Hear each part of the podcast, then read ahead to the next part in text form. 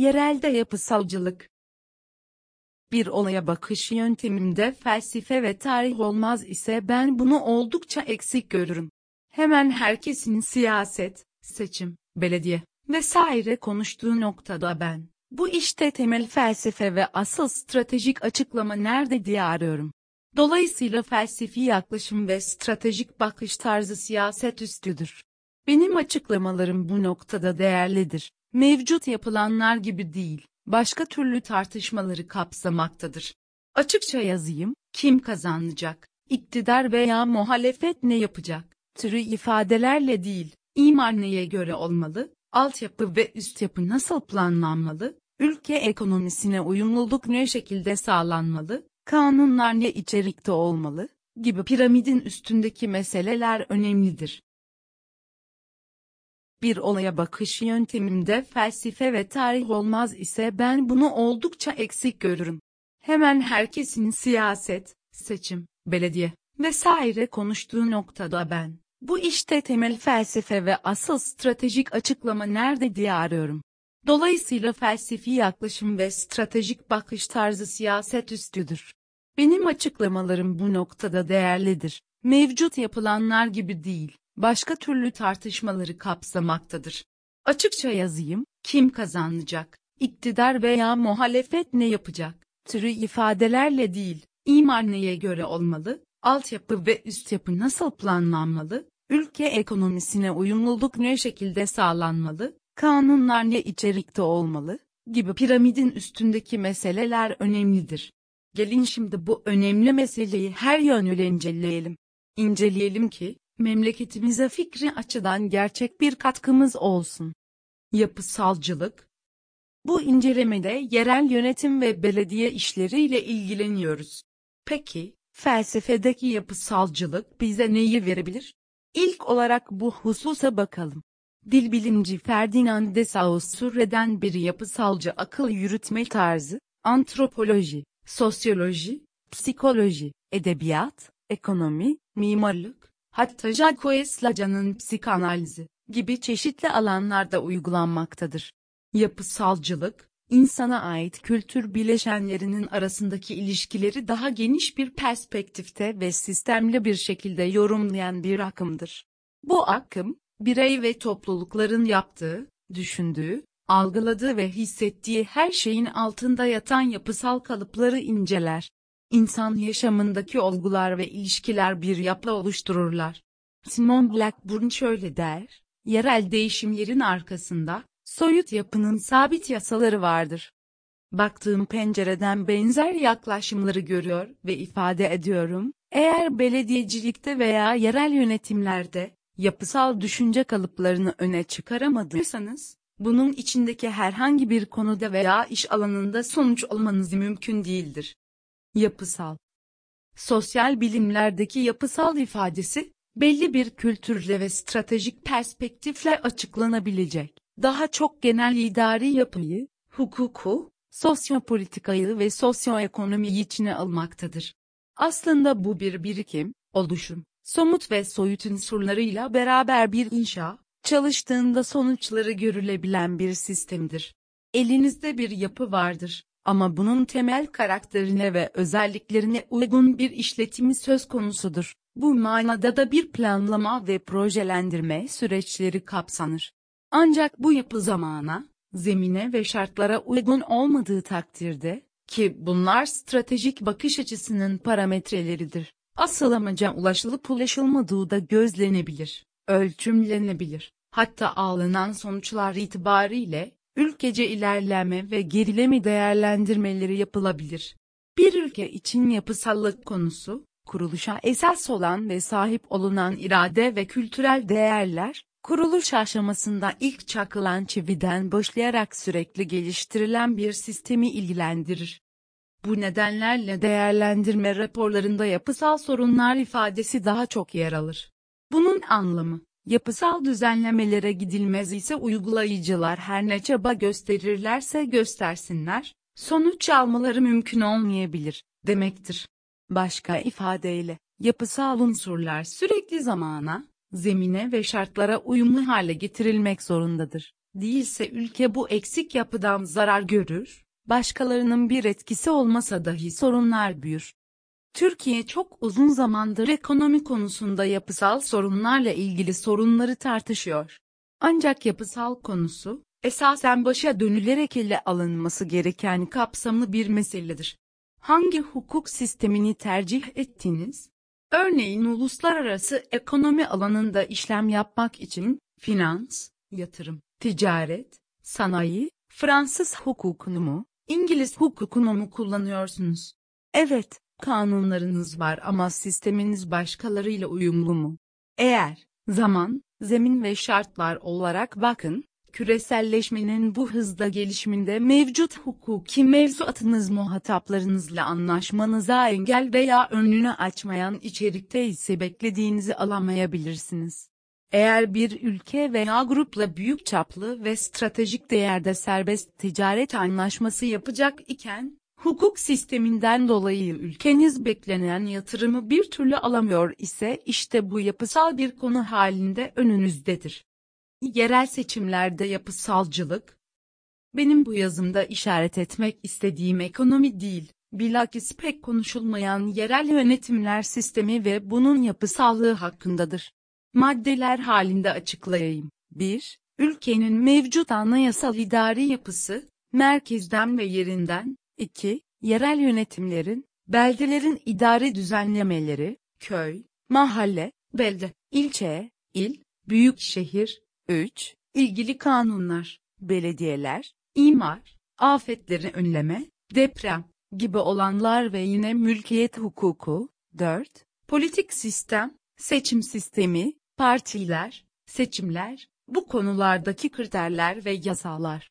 İşte bütün bu yapısal mevzuata, teamüllere, uygulamalara, dönemsel yönelimlere bakacak olursanız, aslında tartışma konularının ne olduğunu anlayabilirsiniz. Türkiye, 2024 yerel seçimleri atmosferinde. Her seçim döneminde ilgililer tartışıyor, sunumlar yapıyor, propaganda dönemi işletiliyor. Bu itibarla halk veya seçmen, uzmanları da partilileri de dinliyor, neticede karar verecek. Ama hiç kimse çıkıp, yapısal sorunları işaret ederek, bir bu olur slash olmaz anlatımına giremiyor. Çünkü şartlar somut ve şu ana göre konuşmayı gerektiriyor. Yani şöyle diyebilirsiniz, elimizde olanlar bunlar.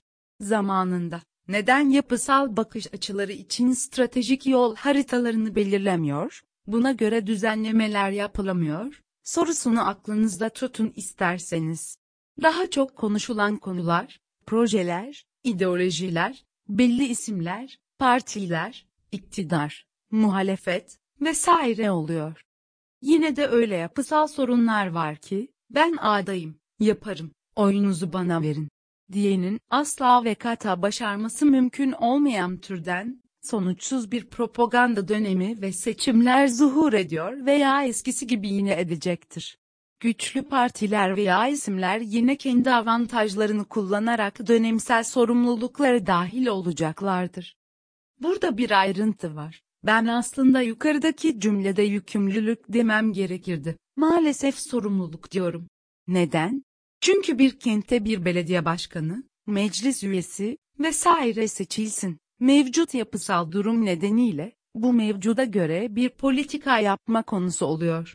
Tamam ama esasen yapısal eksiklikler ve boşluklar nedeniyle aslında hiç kimse yükümlü değil, sanki hukuku bilenlerin tarzı ile ilgili komisyonlar kendine göre durumu biçimlendiriyor. Yani idari mekanizmadaki böylesine önemli hizmet meseleleri insanların ve ilgililerin sütüne, gücüne, çabasına ve biraz da şansa kalıyor. O halde kanunlar var ve işliyor, çaba var ve koşturmada tamam, hatta büyük bütçeler yapılıyor, plan projeler gidiyor geliyor, ama ülke ilerlemesinde etkili olan veya olması şart olan asıl sonuç ne? İşte her şey ortada, dere yatakları, tarım arazileri, fay hatları içine açılan imar ile dolu kentler öylesine kırılgan meseleler, hatta ekonomiye, sosyal düzene ve ülke gelişimine etki eden konular var ki, sonuçta herkes dua ediyor. Örneğin bir afet olmasa diye. Afet oluyor, Sonuç belli, mevcut hukuk sistemi içerisinde ele alınabilecek çok fonksiyonlu bir sistemin tezahürü. Burada, yasalar ve tecelli eden hususlar belli diyoruz. Fakat benim meselem bir hukuki çözüm veya sorun açıklaması da değil.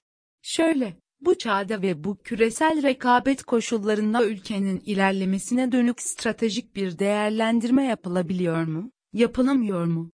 Hatta Türkiye'ye özel bir diğer başlık da bölücü terörle mücadeledir. Bu ülkeyi bölmek isteyenler var. Daha ne aranıyor? Halen Türkiye'nin hukuk sistemi, belediyelerin uygulamaları ve neticede siyasilerin çabaları terör uzantısı olan partilerin kentlerimizi karmaşa içine sokmalarını, yaşama dönük yerlerde, kıyılar, sosyal alanlar, pazarlar vesaire, işgalciliği, hatta demokrasiyi sömürmelerini engelleyemedi. Oy alabilmek adına bir demokrasi eksikliği veya sorunu tartışması içine girilmesi, en çok eli silahlı terör örgütü sözde yöneticilerinin istediği yöndeki bir durumdur. Bir ülkede her defasında anayasal bir tartışma yapılabilir mi? Anayasa tamdır ve ülkeyi geliştirir, tartışmaları nihayete erdirir, uygulanır. Anayasa yapısalcılık kapsamında tamdır.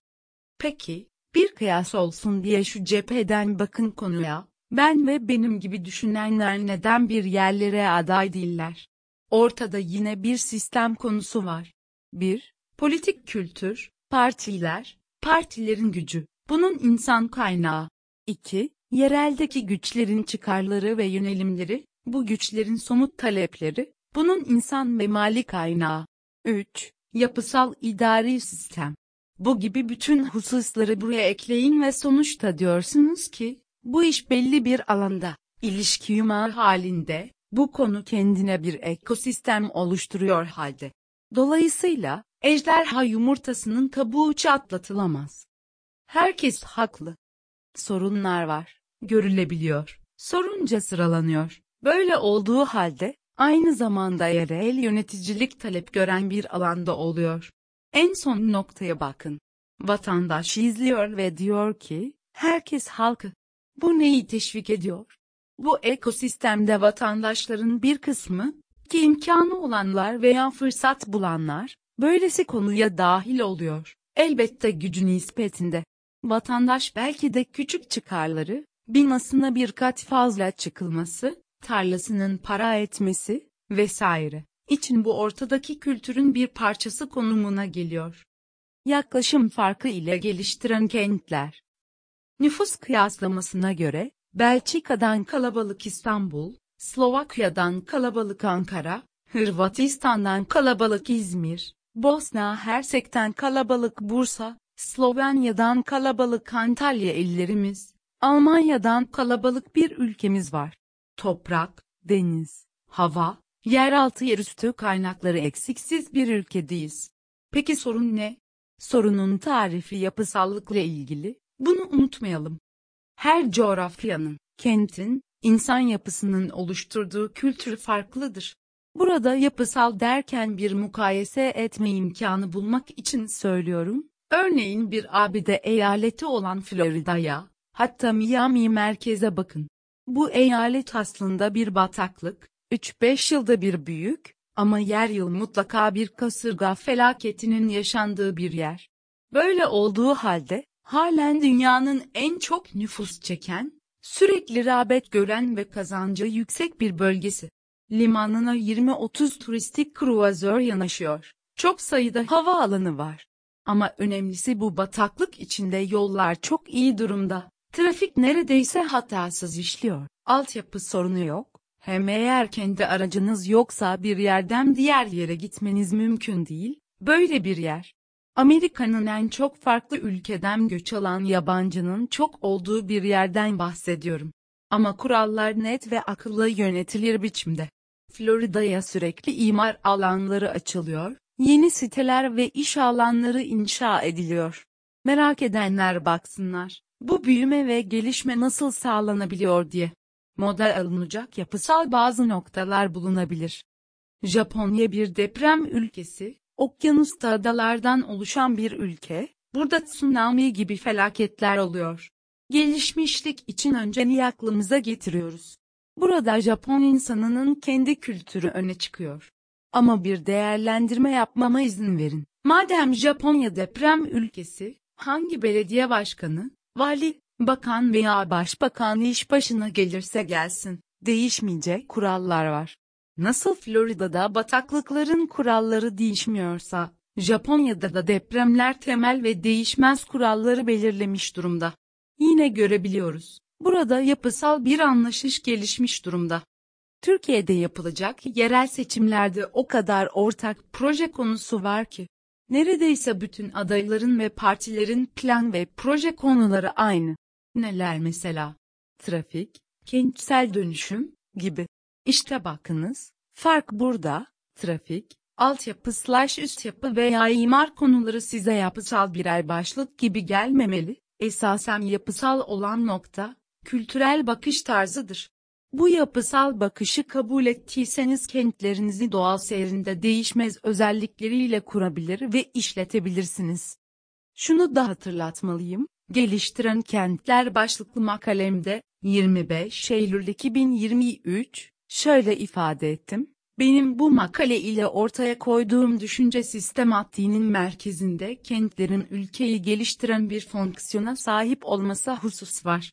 Ancak, halka halka etrafındaki yapısal konuları da işaret edersek, sermaye gücünün buradaki başa taktür konumunu not etmemiz gerektiği, sermaye ile birlikte her türlü entelektüel gelişimin birbirini besleyen döngüleri yarattığı, bunun önünün açılması gerektiği hususudur. Şimdi Türkiye'de politik bakımdan kentlere, seçimden seçime bakanlar da oldu. Sürekli bakanlar da. Benim bu ülkeyi ve medeniyeti geliştiren kentler açıklamam, aslında her yönüyle bir kıyas yapılması gereken hususları karşımıza getirmektedir. Ne gibi? Batı medeniyeti birkaç asırda kentlerini ve onunla serpilen fikirlerini sermayeye, sermaye ise kentlerin ruhuna dokunacak şekildeki gelişimine uygun süreçlere ev sahipliği yapıyor. Ama işte önümüzdeki süreçte Türkiye bir yerel seçim yapacak. Örneğin İstanbul veya Ankara için adaylar ne düşünüyorlar? Bunu sorgulayabiliyor ve belirttiğim zaviyeden konuyu tartışabiliyor muyuz? Yoksa bilinen şekilde, o koltuk kavgasıyla mı ilerleyeceğiz? Türk medeniyeti dahilinde bakın seçimlere, kentlere, zenginliklere, fakirliklere, beceriye, çalışkanlığa, tembelliğe ama öncesinde stratejik yaklaşımlara. Sonuç Öyleyse şunu netleştirelim. Örneğin, 1. imar planları, altyapı vesaire konuları yapısalcılık ile ilgili değildir. Bunların gerisinde yer alan temel felsefe ve stratejik yol haritası yapısalcılığı işaret eder. Çok bilinen bir ifade ile söyleyelim. Türkiye bir deprem ülkesidir. Gerçeği varken, bu gerçeği bildikten sonra, soyuttan somuta doğru bütün bakış şekliniz yapısalcılık esaslarına göre belirlenir. İmar ve altyapı gibi hususlar ise stratejik değil, operatif seviyelidir. Bu uygulamalar temel felsefeye ve stratejik hesaba asla ters olmamalıdır. 2. Bu maksatla kanunlar yapısalcılık çerçevesine göre hazırlanır ve uygulanır. Örneğin, kanunlar var ama olmuyor. Veya kanunları görmezden gelmek kolay. Gibi bakış açıları asla kabul edilemez. 3. Yapısalcılık ekonomik gelişmeyi sağlamak, temin ve tesis etmek zorundadır. Bu rant ekonomisi değil, kalkınma modeli, genel ekonomi ve stratejik bakış açısına göre tanzim edilir. O halde kentler için yapısalcılık çok net, imarı, altyapıyı, üst yapıyı, kanuni mevzuatı, ekonomik kararlar, yani bunların hepsini en üstte olarak kapsar. İşin felsefesi ve stratejisi işte bu noktada değerlidir. Asıl aranacak husus da budur. Siyaset de burada öne çıkar. Siyaset tartışması yüksek değerli bir tartışmaya dönüşür. Ahmet veya Mehmet konuşmaktan kurtulmak gerekir. Bir ülkede sürekli ilerleme, refah ve güvenliğin tam ve sürekli gelişen aklın var olmasıyla mümkündür. Hep beraber ülkemizin seviyesini yükseltelim. Anayasamız yapısalcılık yönüyle tam olsun ve titizlikle anayasamıza bağlı kalalım.